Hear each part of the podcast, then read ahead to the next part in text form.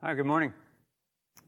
Uh, so, uh, I'll be teaching this morning. Uh, I was asked by Fred to kind of cover uh, perhaps contrast or difference of certain types of theological disciplines. And everyone's like, can we leave now? So, but the reality is, I'm just kind of going to contrast and kind of define a, a little bit of, of, of a few different disciplines of theological study, and then going to kind of just go to a couple of scriptures and kind of point out how, and hopefully as a, a helpful use, is more than likely um, you guys have been studying, you know, by subject, which is known as dogma or dogmatics, or probably systematic theology is the more modern term for it. And then, so this morning I'm going to be talking about what's known as biblical theology, which even the name itself is a bit of a misnomer because it's not like any of the other ones aren't using the Bible as the base, as they all are. Uh, which, but it is quite different. It's looking for different things, and it's and it's kind of explaining different things in a different way. And so, I want to point out probably how you both use, even in in a way maybe unknown, both dogmatics or systematics, as well as biblical theology, as well as some others. And so it's going to be just kind of a brief intro, and then going to go kind of explain a little bit, and then kind of go to a few passages to kind of just show um, how, how these different disciplines might, might interact with a different text. And like I said, it, it's not going to be that eye opening. You're probably going to see, like, oh, this, I do this all the time, or, you know, that kind of thing. So uh, let's pray and, and uh, get started. Heavenly Father, we thank you for this morning. We thank you for the Lord's Day. We thank you that uh, we are able to gather together here and celebrate the resurrection of Jesus Christ. And God, as your people, um, now turn our hearts and minds, uh, focus us on, on the discussion of who you are and your word. Lord, ultimately, may this guide us, lead us, turn our affections more to Christ. Lord, let us be a people of, of repentance, of mercy. And God, for, for each and every person that is gathered today, may you lead them in this coming week from Lord's Day to Lord's Day, the opportunity to share their faith. Lord, may they seek you as they flee from temptation. And God, may we continue to live this life faithfully while continuously looking for the time of your return. We pray in this time now the glory of your name. In Jesus Christ's name we pray. Amen. Uh, so,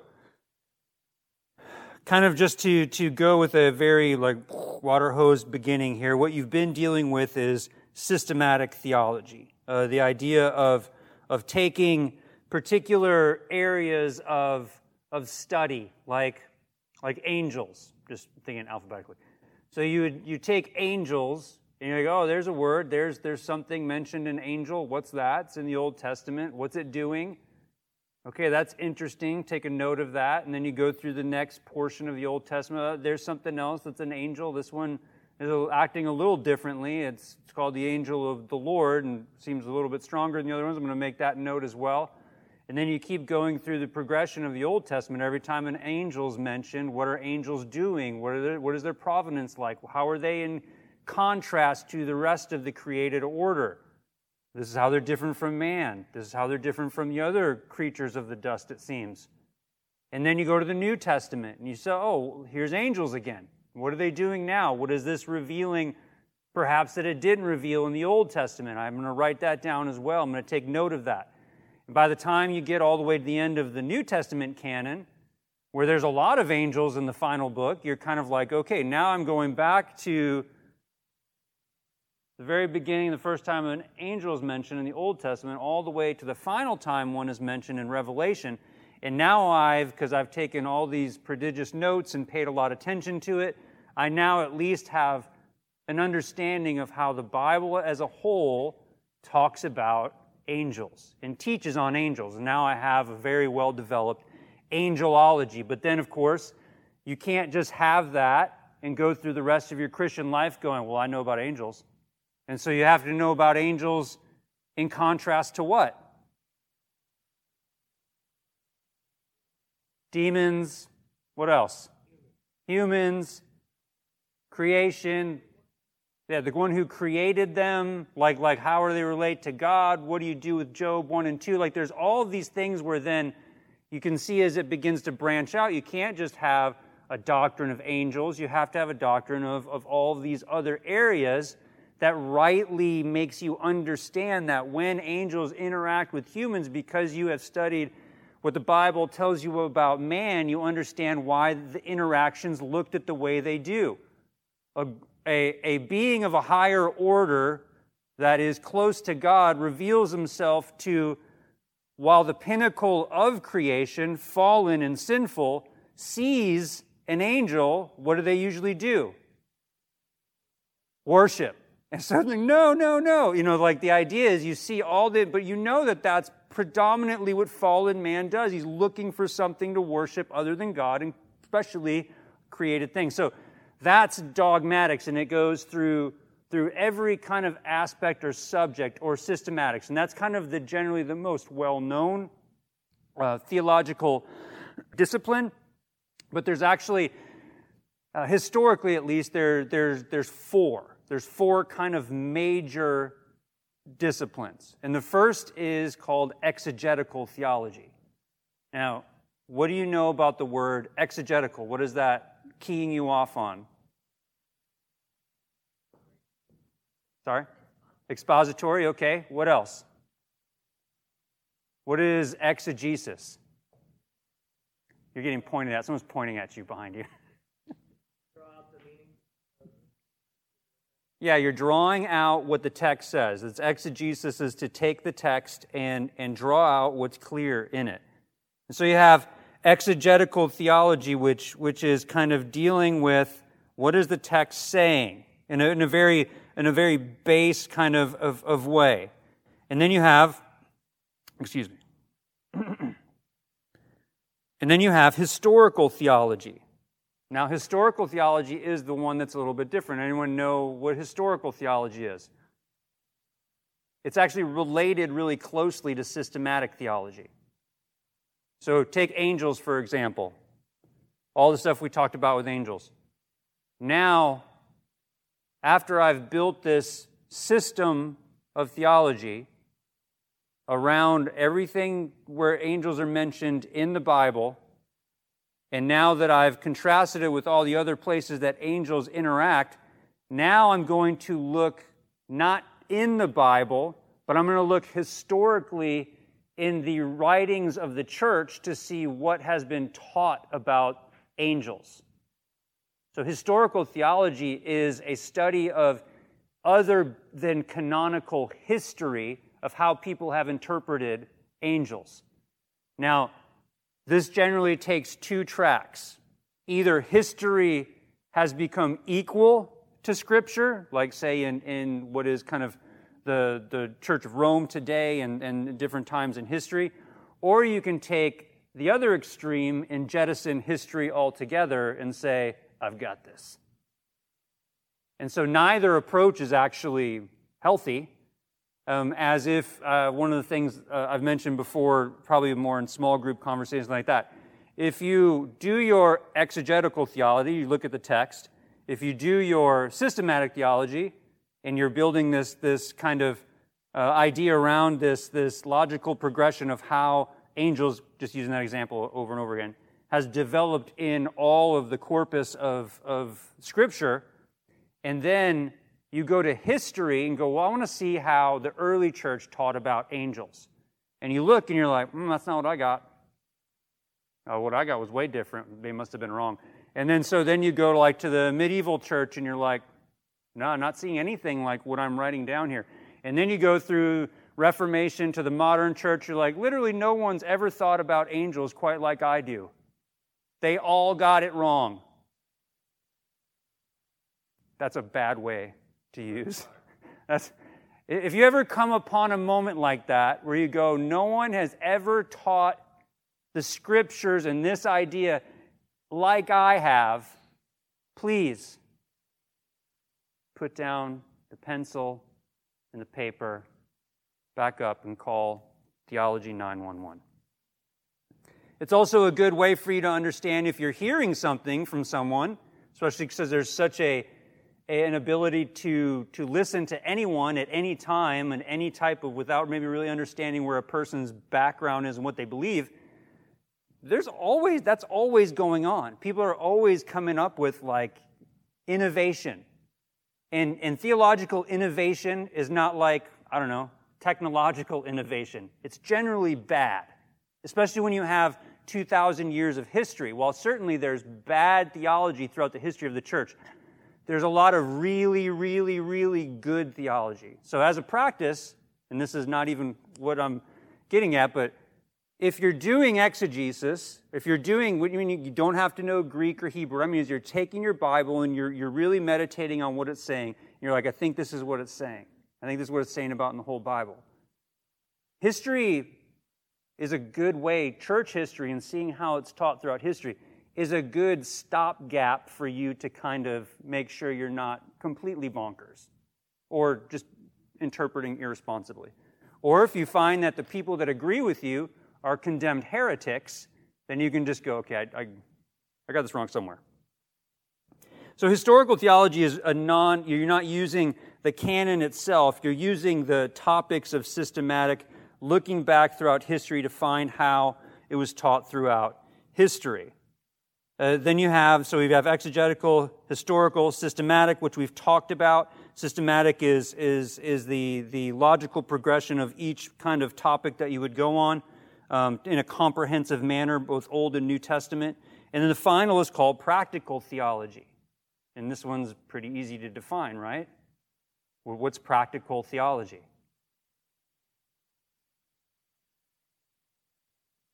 It's, it's when study ends and life begins. And so, how you, how you apply what your understanding, because your understanding, like when we use these kind of academic words, we all make a mistake if we think of it as an academic exercise. You're pursuing God's word in such a manner to make sure that you're making boundaries for the fact that you are a fallen human by, by making these kind of these, these boundaries to where this is how i'm going to study the bible this is how i'm going to make sure that, that I, i'm following kind of the thought of, the, of what the scriptures are teaching and then practical theology is the practice or the praxis of dogma it means that based on all this, this changes the way I think about myself. This changes the way I think about God, about angels, about all these things. And so this, this actually impacts the way that I live. Does, does that make sense? So, what are some of the areas of practical theology? For the people who know it, you speak up because no one else is speaking up. Worship, yeah. Parenting, Parenting good. Relationships, sure. Church government. Like all the ways that it's applied, all the ways that you work out your faith in your life is a practice. And, that, and that's, that's just the old way of describing it. You don't have to say praxis. I, I wrote a letter to uh, the board of our school a couple weeks ago, and Chris Christina works there, so she demanded that she be able to read it. And she's like, what, what is praxis? I was like, it's, it's practice. And she's like, can I just, can you just put practice? I was like, no. So it sounds way cooler. Because look, up here I said dogma. And then down here I said practice. You see, it makes, it's, she's like, oh my gosh. Anyway, marriage relationships is practice. So, yeah, all of this to say, just to give you an idea of this is historically how the church has broken down theological categories. And so to go all the way back to what, what the difference is and why talking about what the difference between biblical theology and systematic theology is, is simply to say systematics is really the most popular um, historically. but biblical theology has really taken a, I don't even know what the right word would be. I would say about 50 years ago, there was a handful of books with the title Biblical Theology. And it's really taken an explosion in the last decade and a half to where the, the number of that. And so I want to point out like why it's important to have a proper biblical theology and what the difference is. And I'm going to go to Genesis 3, just as an exercise to kind of, if you have your Bible, and show you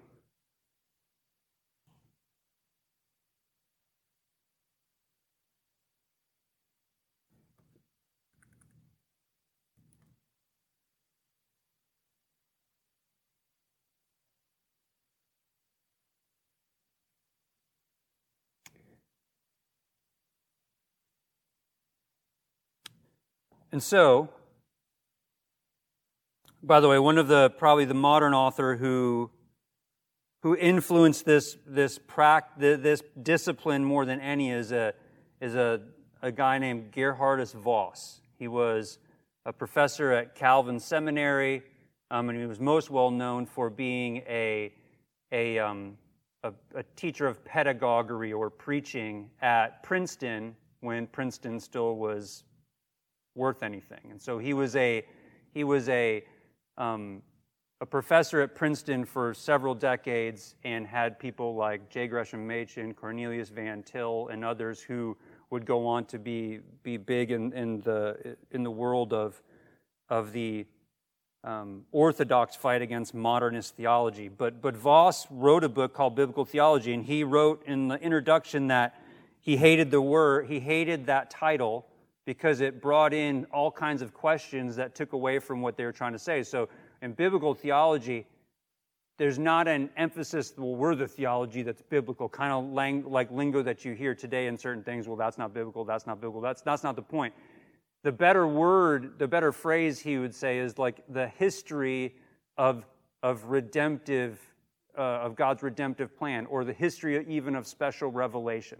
So it gives you a, a, key to where some of the differences are, and I'll show you what I mean. If you're looking at the history of redemption, the key verse is John 5:39 that Vos uses and other uses. And, and is anyone familiar with that off the top of their head? Jesus tells the disciples that all of what is about him. The old, the law, the writings, Everything is pointing to him. And so the interpretive device of biblical theology is a real simple question of how is this pointing to Christ?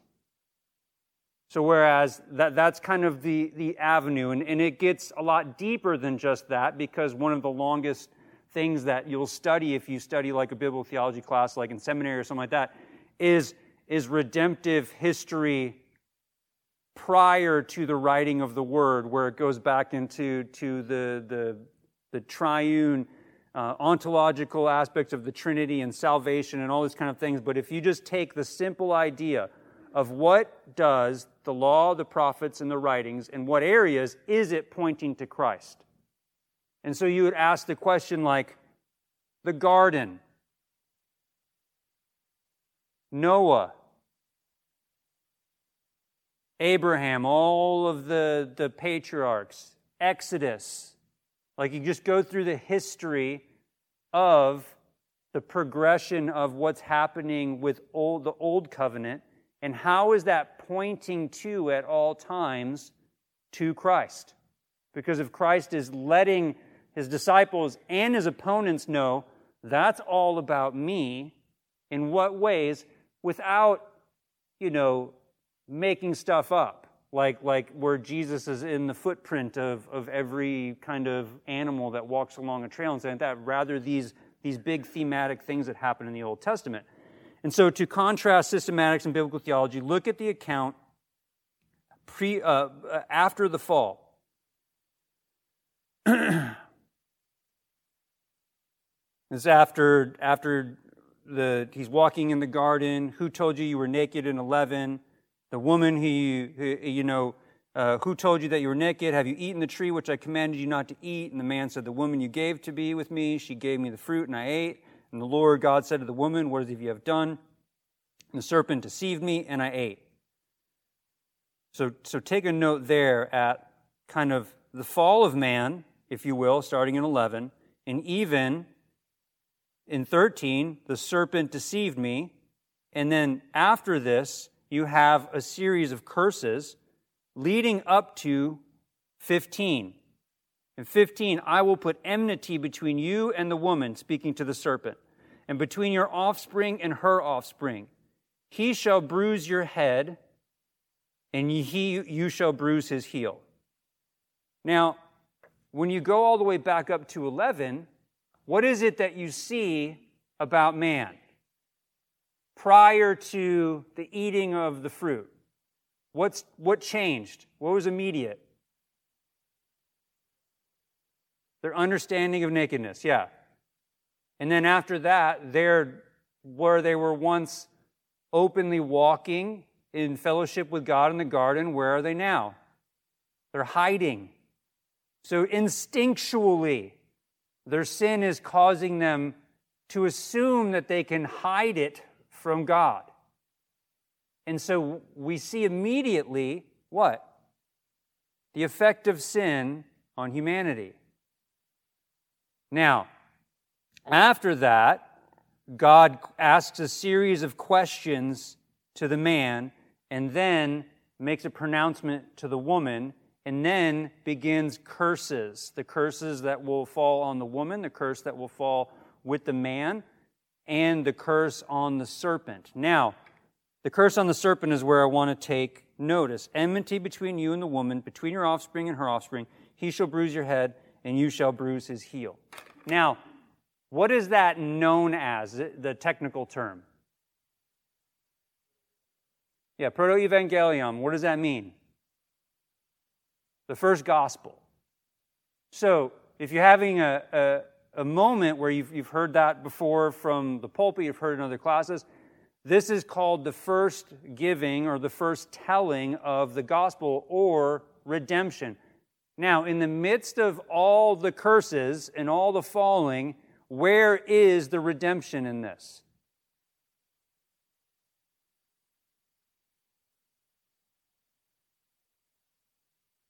You two can't answer. Do you see something redeeming in that verse? in the midst of the curses. Something hopeful. I see some nods. Anyone want to speak up? So if. Right, what does that mean? That the offspring of the woman was going to prevail over. Good. Yeah, yeah. So, so the idea is that this one, this serpent, who seemingly is an alien or invades garden, God's paradise, and is able to tempt humanity at this point who is able equally to sin or to not sin. And then they then they, what they we know what they choose and they sin and it, and it creates then this new dynamic between God and His creation, and also eh, the, the perpetuation of, of humanity moving forward, what it will look like. And yet, in the midst of it, there's a promise. And the promise is in the midst of the worst moment, there at the beginning of the fall, God promises to destroy the work of the serpent. And so, this is where I'm trying to get to. From here, what biblical theology does that's, that's unique and different from systematics is it makes a, if you put like a, a circle on that verse in your Bible, and then now just imagine a straight timeline where you're marking from that moment forward moments, clear moments of the woman's seed and redemptive language. Does that, does that make sense? And so, if you wanted to, you could go, okay, This is good news. And in the next chapter, what happens? The woman's seed is introduced, and one seems to be godly, and one seems to be not. And then what happens to her seed? He's killed, right? Abel dies. And then you're like, oh. And then what happens after that? Who's born? Seth. And then Seth, after Seth is born, what is the phrase that's used? Yeah, so there's languages like, oh, this is this. And so you're, you're looking at this kind of linear thought in, in biblical theology of redemption. And you're looking forward to this one, to this seed. And so where that is different is you're now, you're, you're already have your answer because you're in the church age. You already know the answer is Christ.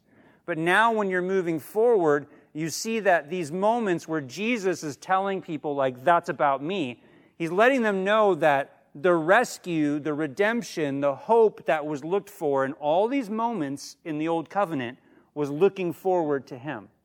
And so, in many ways, biblical theology, because of the way it is, based on how some people's minds work, is a much easier flow of understanding than, say, what I described earlier about make a comprehensive doctrine of theology about angels, where it's like I'm talking about Jesus and his redemption and how, how we're moving forward.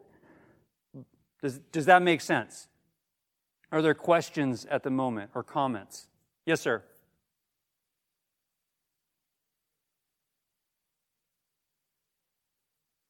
Yes, sir.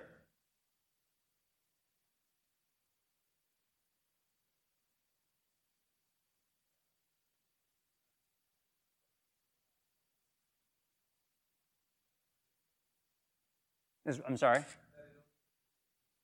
No, it is. It's looking forward to Jesus. That, that is the answer, is Jesus. But what you're following in the Old Testament is over and over again this emphasis on the Son, on a over and over again. So the, the, the, the theme of, of the Old Covenant or the Old Testament is finding that one. That's, that's the kind of the, the delineation from Seth, and that's why there's a celebration with Seth. And then there's Noah, and there's a, even though there's there's sin and death, there's a celebration of, of Noah's righteousness. And then you have then you have Shem, and then from Shem would come Abram, and then from Abraham you have all these kind of marks of going through the Old Testament, where you finally get to uh, the end of Genesis, where you have the rewards that are given to the sons of Israel and Judah is the one who will rule and have the, the scepter. And then from Judah, eventually you get to David, and then it's progressed even further where it talks about David's kingship and one who will come after him. And so you're always looking forward to the seed, is what's being looked for. And, and so the verse is only talking about Christ, but the people in the Old Covenant were looking for that one, and that's why there's such an emphasis on always this celebratory Christ figure, if you will, in the Old Testament. Does that, does that make sense? Correct.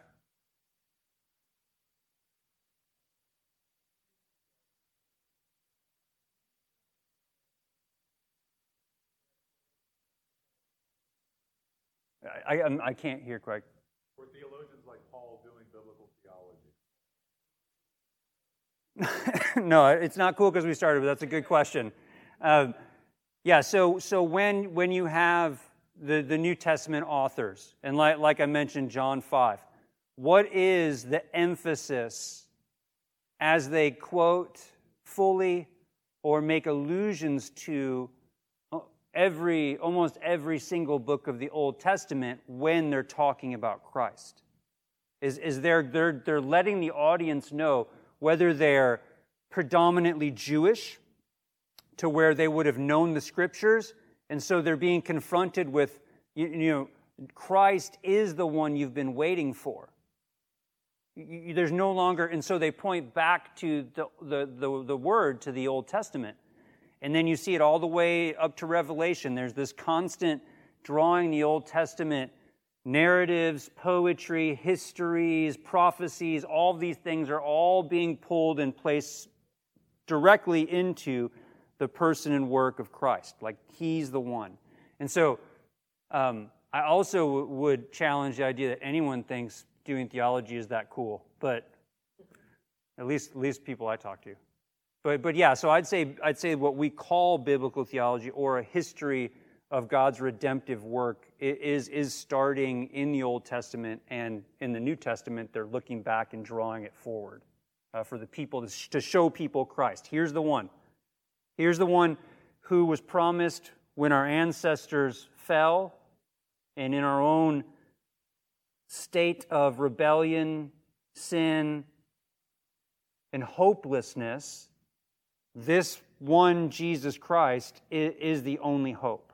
And, that's where you have the, um, as Stephen mentioned, the first giving of the gospel back here in Genesis 3 is, is tied specifically to this the, the real seed, just like he's the real Passover and, and, and the real temple, and like all of these things are, are shadows, as the author of Hebrews would say, to the one who is Christ. So, um, does that make sense? Sure, yeah, of course.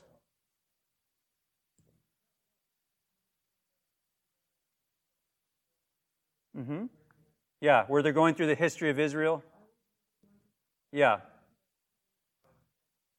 No. Story time before you die.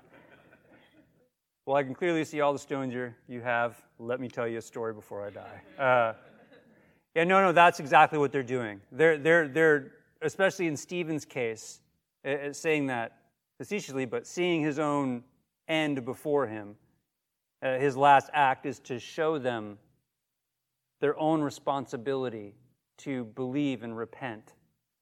And, and so he goes back to the whole history. And then that's a great thing in particular about Stephen's speech, is it sounds like he's just reminding them of all their, their glory as God's people and then all of a sudden it turns at the end by telling them that they are responsible for the murder of Messiah. And, and kind of like, so yes, he's, it's always this idea of looking at the scriptures and what everyone was waiting for. Well, it's already arrived. He's already arrived. And he's already ascended. I mean, in the point of Acts where this is happening. But yes, that is exactly what they're doing.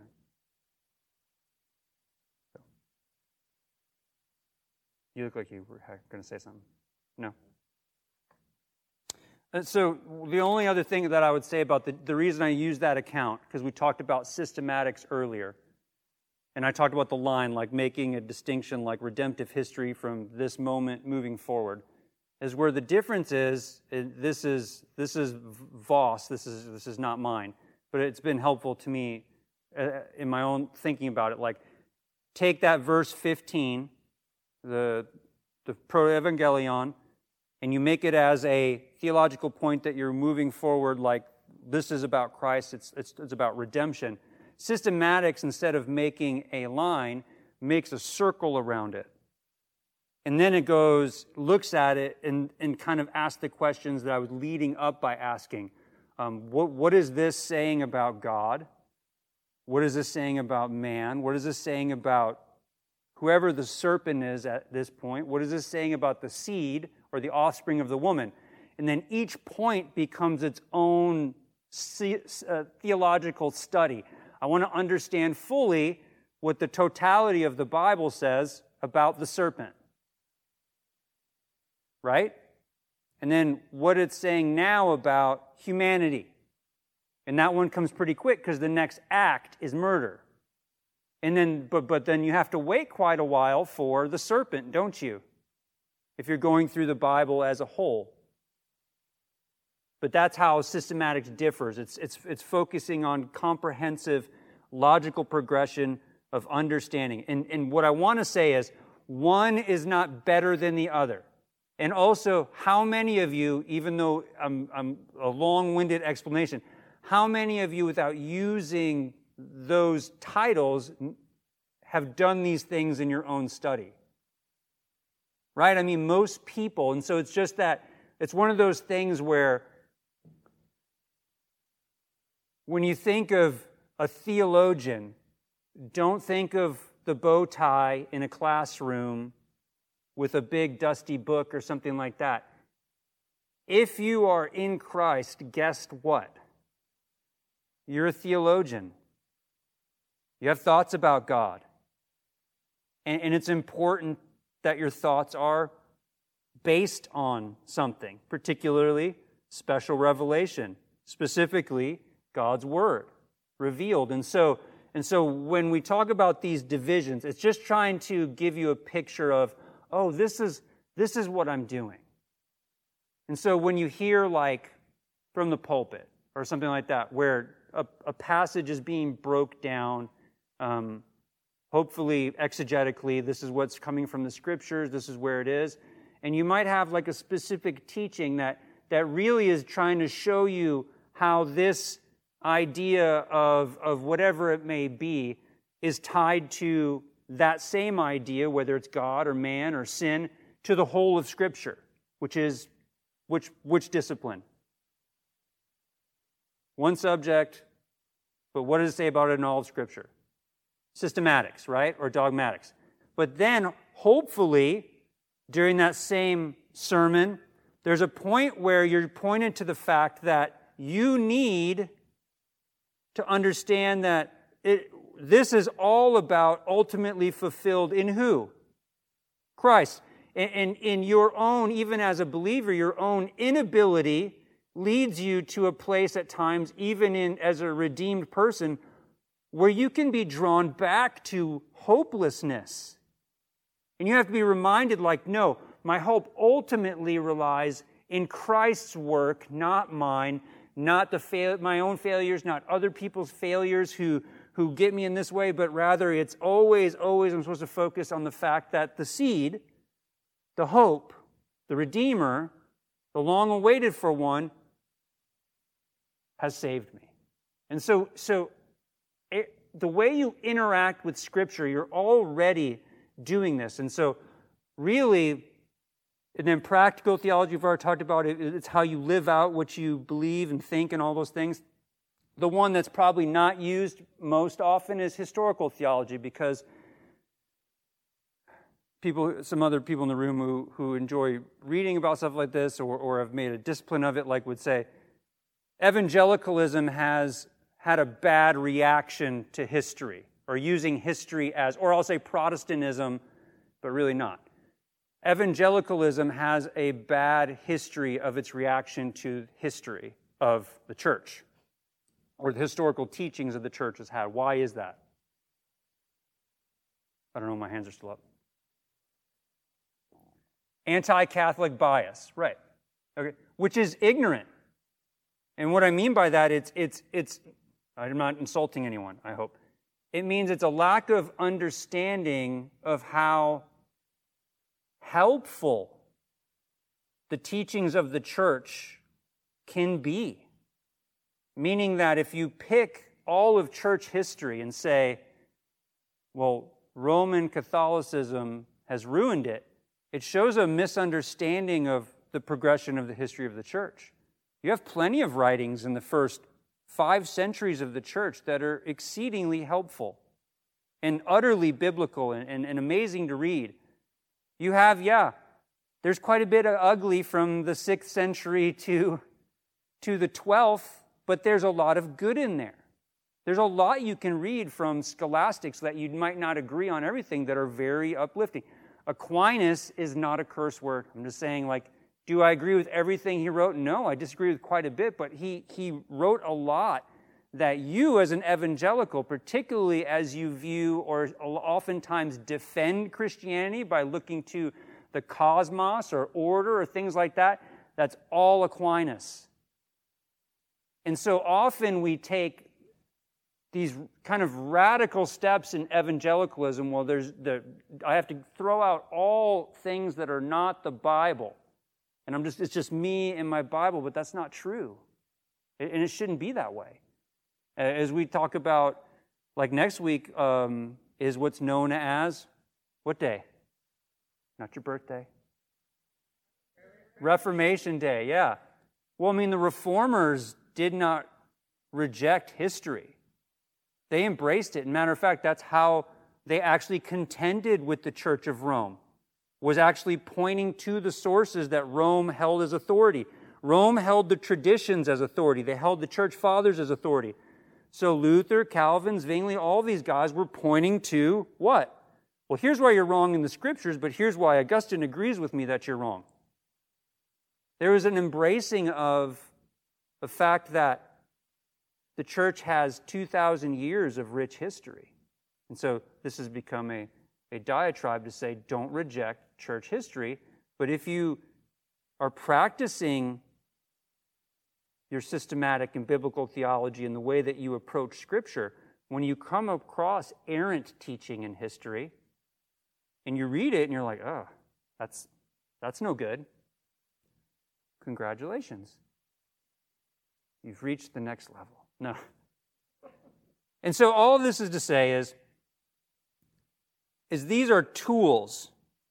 And in some ways, men have certainly developed them and they're cool or not cool in that way. And the scriptures always have to be the thing that you use as the foundation. And so putting names on them um, that seem academic, just, just forget doing that. Unless you're getting into a, uh, you desire a career in dogmatics or, or academics in terms of uh, theo- theological study, these are just ways that people have always used to make sure that they were getting the scriptures right. What does the whole Bible testify about man?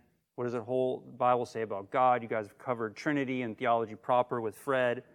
Um, what does it say about the church, which is, is coming later? salvation.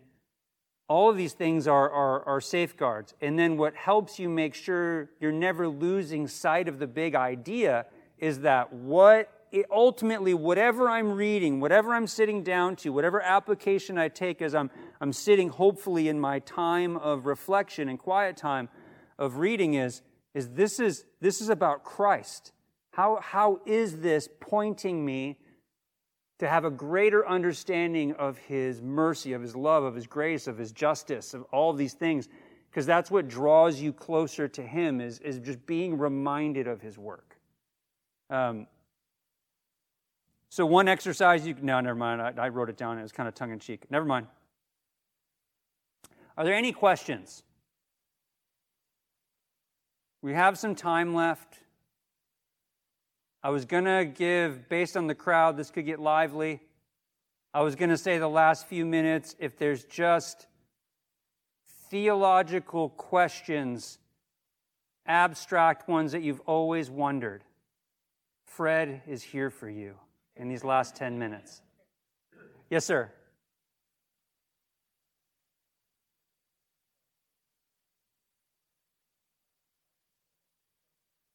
Mm hmm.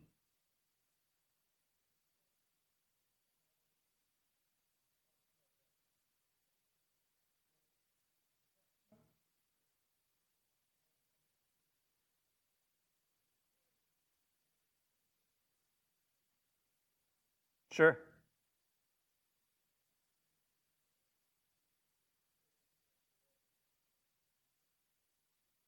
Oh, there's always a, I mean, there's a danger. I would say there's two dangers in that approach. One danger is the one I mentioned earlier, where because you're ignorant of history, you don't realize that you're actually teaching something really weird because you've kind of gone off the rails or had some kind of strange uh, position that you're, you're taking. Or you don't realize what you're teaching is condemned church history. I mean, condemned, condemned church heresy.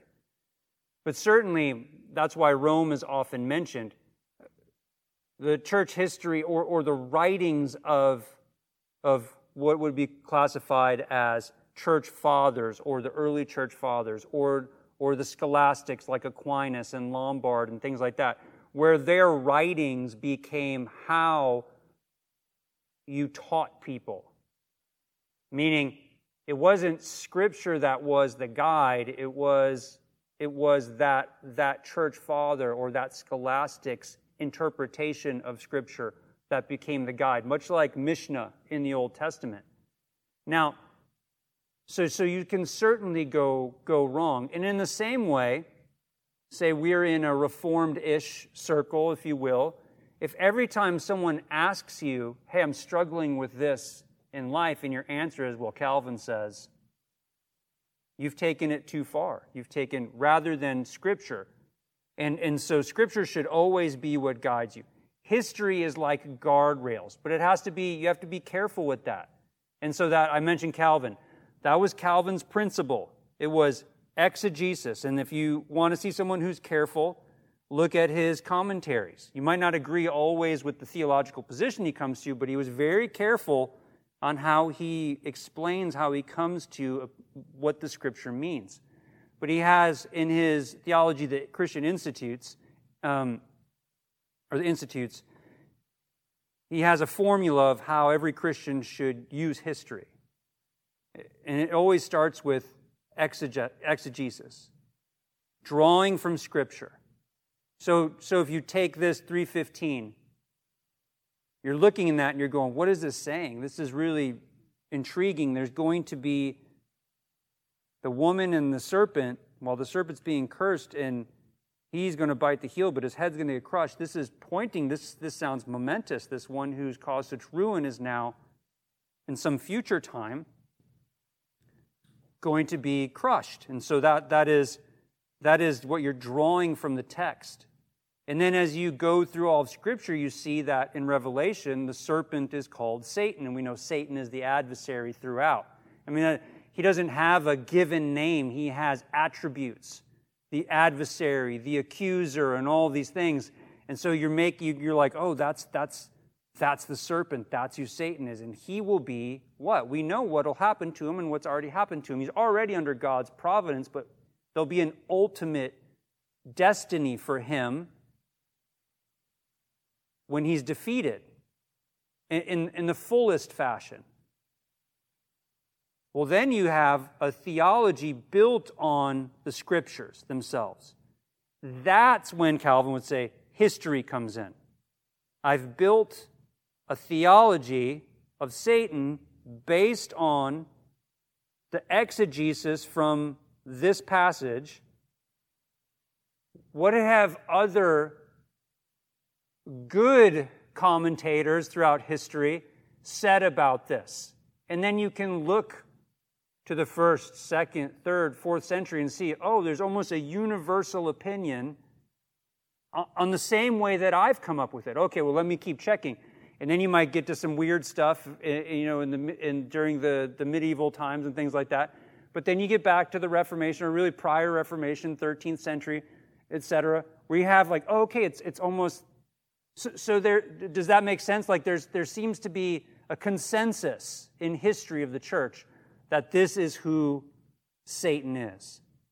That, that's where history and the writings of the church can be used. Yeah, Fred. Also mention how heresy has been defined.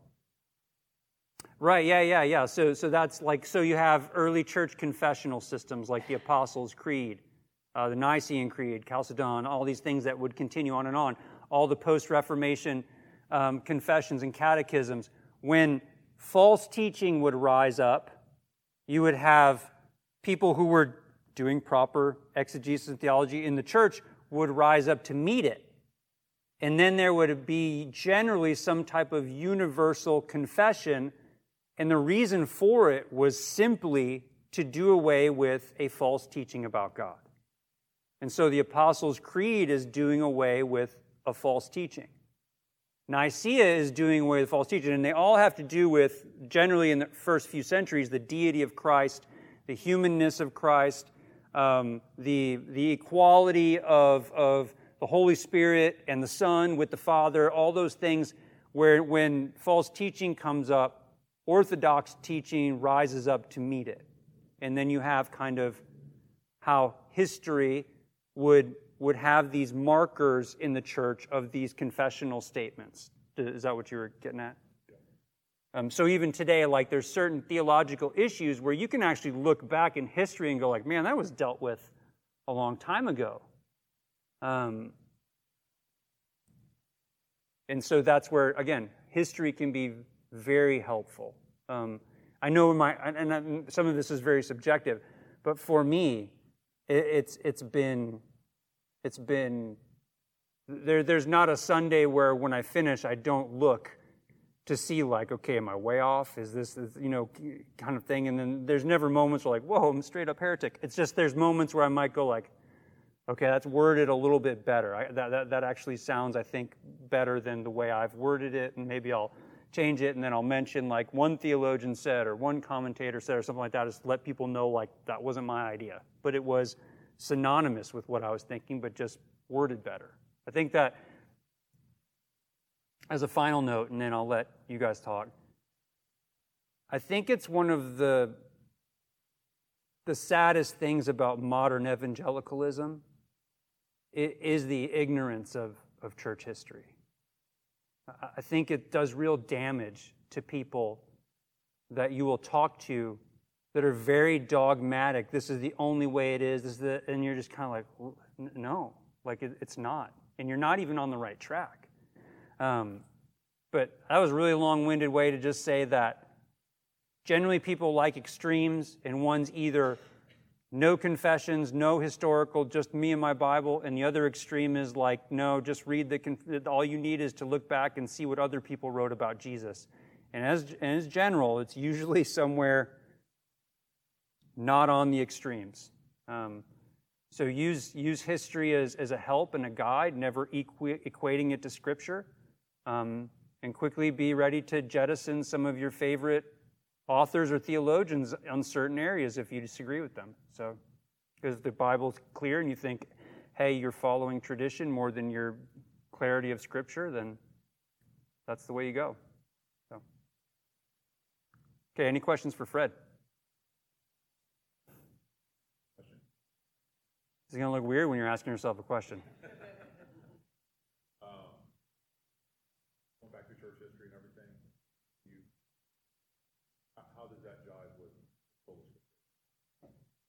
Well, I mean, yeah, sola scriptura is, well, I think I just explained it, is that the Bible is the guide, but sola scriptura doesn't mean scripture only, which would be solo, I think, instead of sola, is like not scripture and nothing else. It's that scripture alone is God's special revelation to man. It's God's, it's his self disclosure. When, when God is revealing himself to man in a way that, that, at the very least, because he has drawn man to himself, given him his spirit, so that he can understand his self disclosure in his word, then the word is preeminent in how everything is built. But like I mentioned earlier, like sola scriptura and all of that coming out of the Reformation would have never been an, an exclusion of, of other Christian witness throughout history. How about the presence of the Spirit Christian Sure. Yeah, is, is, is the perspicuity of Scripture like the, the, like with the Spirit? Can a Christian sit down with void of volumes of, of Christian history and look at the Scriptures and go, "I'm a sinner and I need"? Yeah, of course. Yeah.